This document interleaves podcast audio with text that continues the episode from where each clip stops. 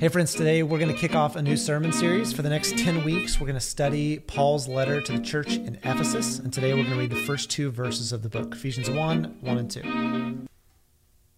It says, Paul, an apostle of Christ Jesus by the will of God, to God's holy people in Ephesus, the faithful in Christ Jesus.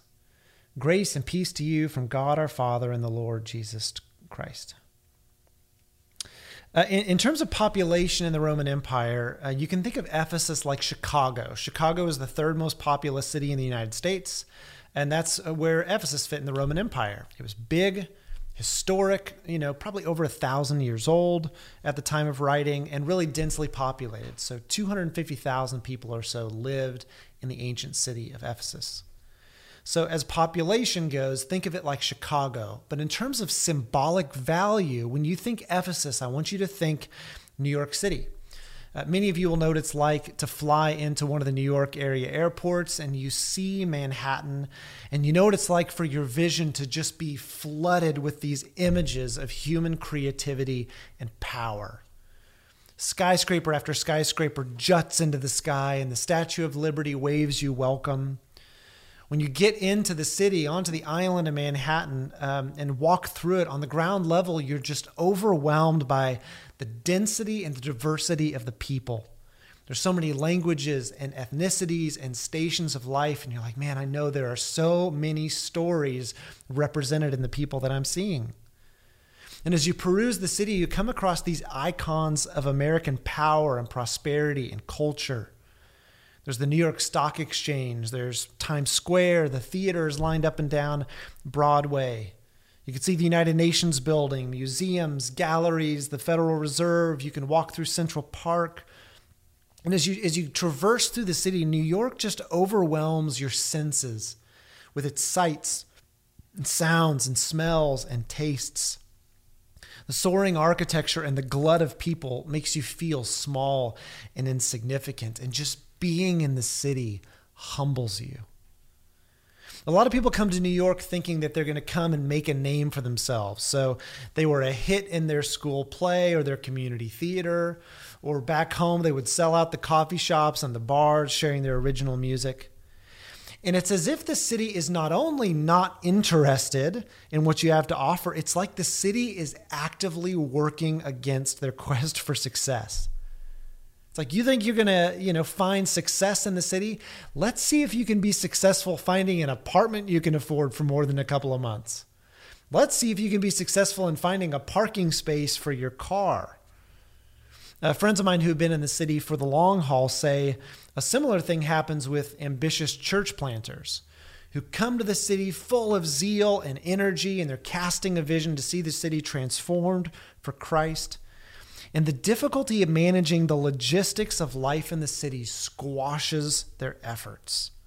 And it sends them packing with their tail between their legs.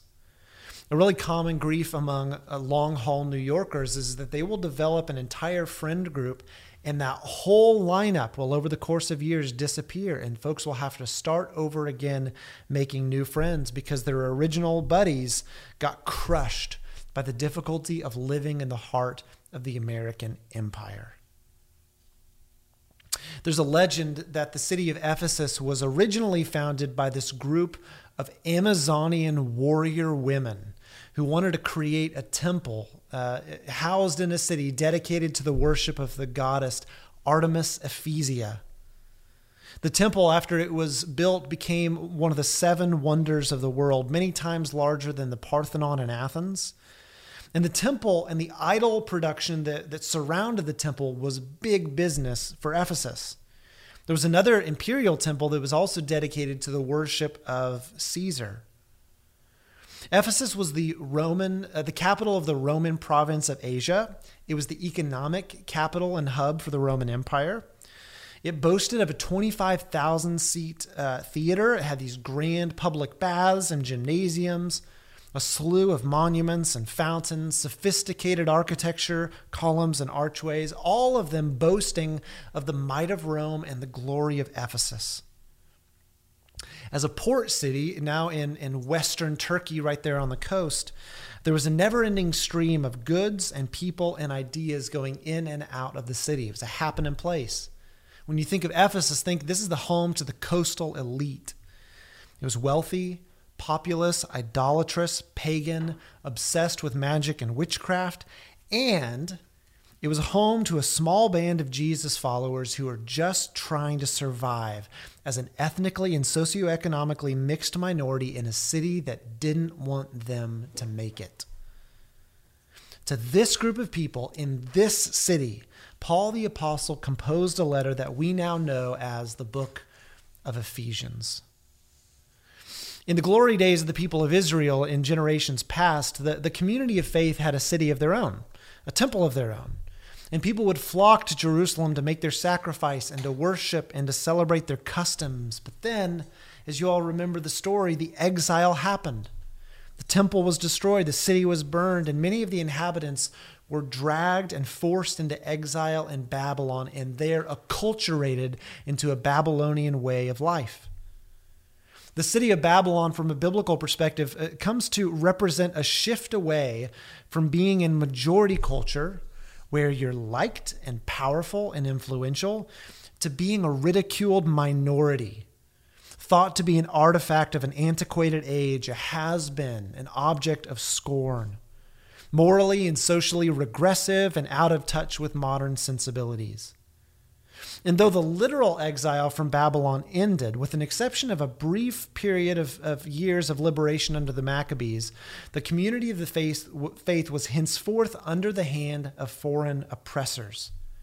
And God's people had to get used to being outsiders, to being fringe influencers, to being out of step with pop culture and values. They had to get comfortable and used to their way of life not being supported by society at large. For the community of faith, there were no more free passes. They were thought to be at best irrelevant and at worst dangerous.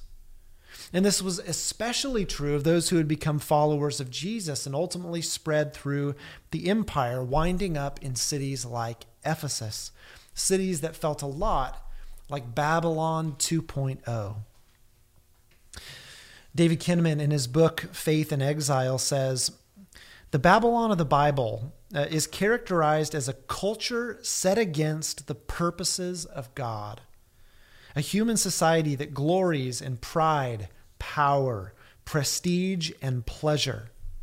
Babylon is both a place and an archetype of collective human pursuits set in opposition to God. Kinnaman in the book goes on to argue that we in the West are living in what he calls digital Babylon, a society united by the internet that is dead set on undiscipling the next generations, of wiping out evidence of kingdom values and sensibilities and commitments, and it appears to be working. In a 2011 study, 59% of young adults with Christian backgrounds were reported to have dropped out of church at one time or another. A decade later, in a 2019 2020 study, the dropout rate of 18 to 24 year olds increased to 64%, so just over two out of three. Kinnaman argued that, that today's society is especially and insidiously faith repellent. Our screens, he said, inform and connect, but they also distract and entertain. Through screens' ubiquitous presence, Babylon's pride, power, prestige, and pleasure are colonizing our hearts and minds. The, tidal wave of digital Babylon is destroying much that's familiar and dear, especially to previous generations, and leaving many people discouraged, doubtful, and afraid for the future. And some people are asking, you know, how is the way of Jesus? How is the church going to survive a, a culture so hostile to the gospel? And this was a question that, that many Ephesian Christians may have been asking themselves. The number of, uh, Ephesian Christians, from as best we can gather, uh, appeared to be pretty small in a city so powerful and populous. And by, by reading the text, we get the sense that they were having a difficult time keeping things together.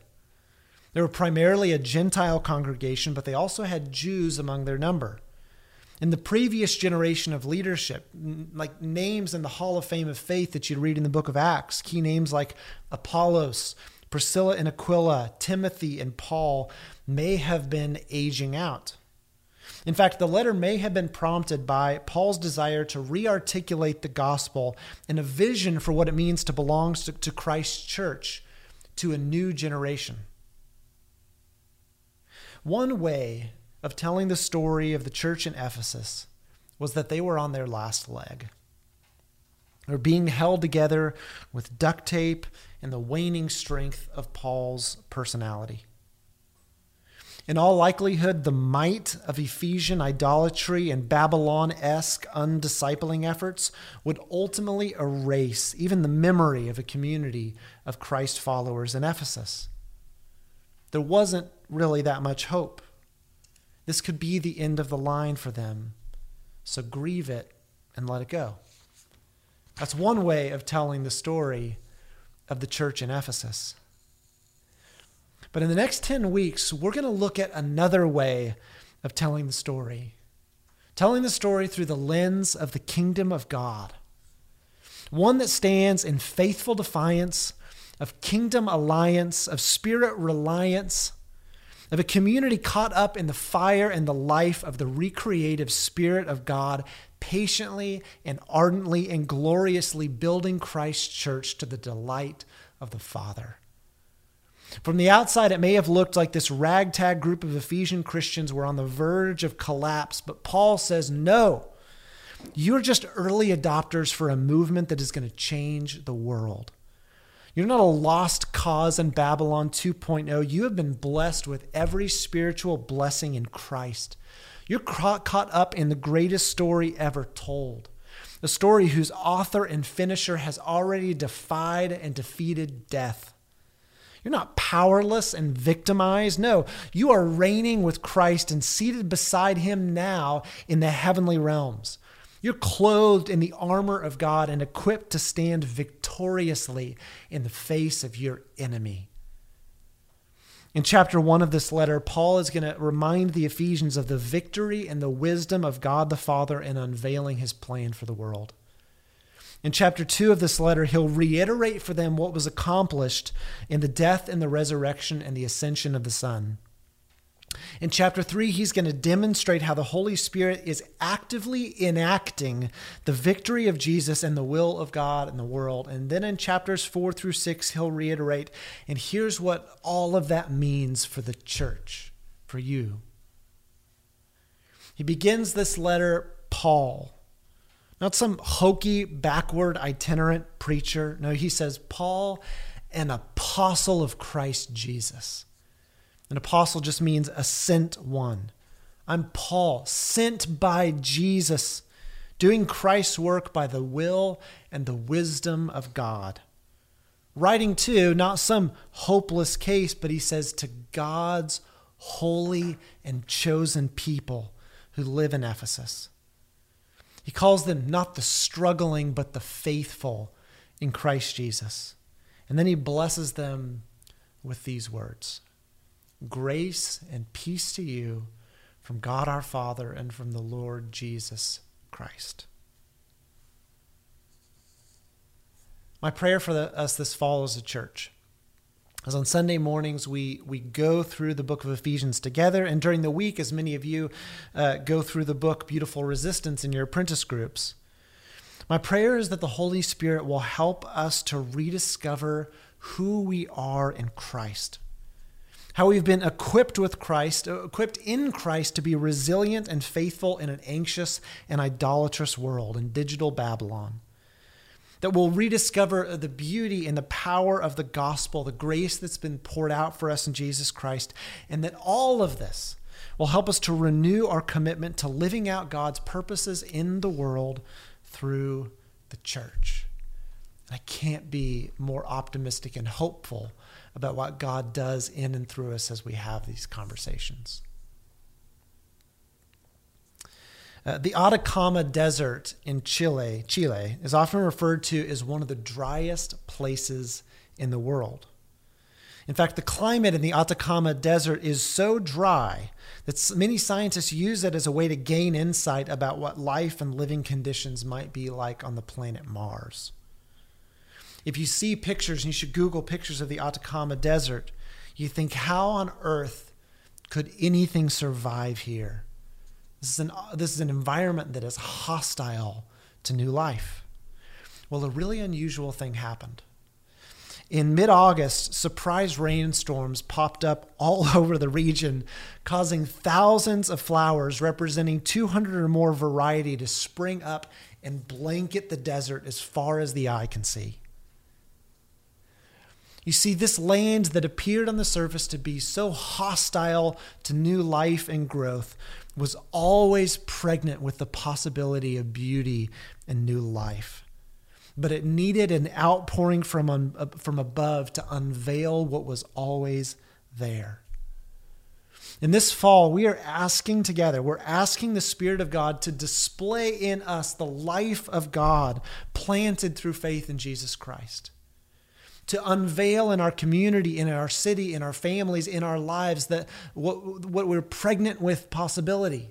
To unveil the beauty given us through faith in Jesus Christ, the seal placed on us by the Holy Spirit. We're asking God to cause blooms to burst out in the desert and to cause God to do what we think is impossible in our time to reveal a land of beauty where there was ugliness, to bring redemption where there's so much brokenness, to see breakthrough where we've always been disappointed. I want to just ask you as we go through this fall where things are anxious, where people are stressed out. So we're going into a new uh, presidential election that you join me in asking God to pour out his spirit on the church that in fresh ways we might show off his beauty and power to the world. Let's pray together. Lord Jesus, we are asking you to make your word come alive to us as a church this fall that you'd help it to be not just uh, words on a page, but you'd use it to cut us open and expose not only our sin, but even more so the beauty of what you've given us in the Holy Spirit. Every blessing, spiritual blessing in Christ that's been given to us through faith in Jesus. I pray that you would encourage those who are downtrodden, that you would heal the sick, that you'd forgive the sinner, that you'd put in just the tired a fresh sense of energy and resolve to faithfully follow you. Help us to grow in resilience, help us to grow in faith and in hope. And we're counting on you to do what we can't do. Pray, Lord Jesus, in Tulsa and in our country that you'd cause flowers to bloom in the desert to the glory of God the Father. In Jesus' name, amen. God bless you, friends. We'll see you around.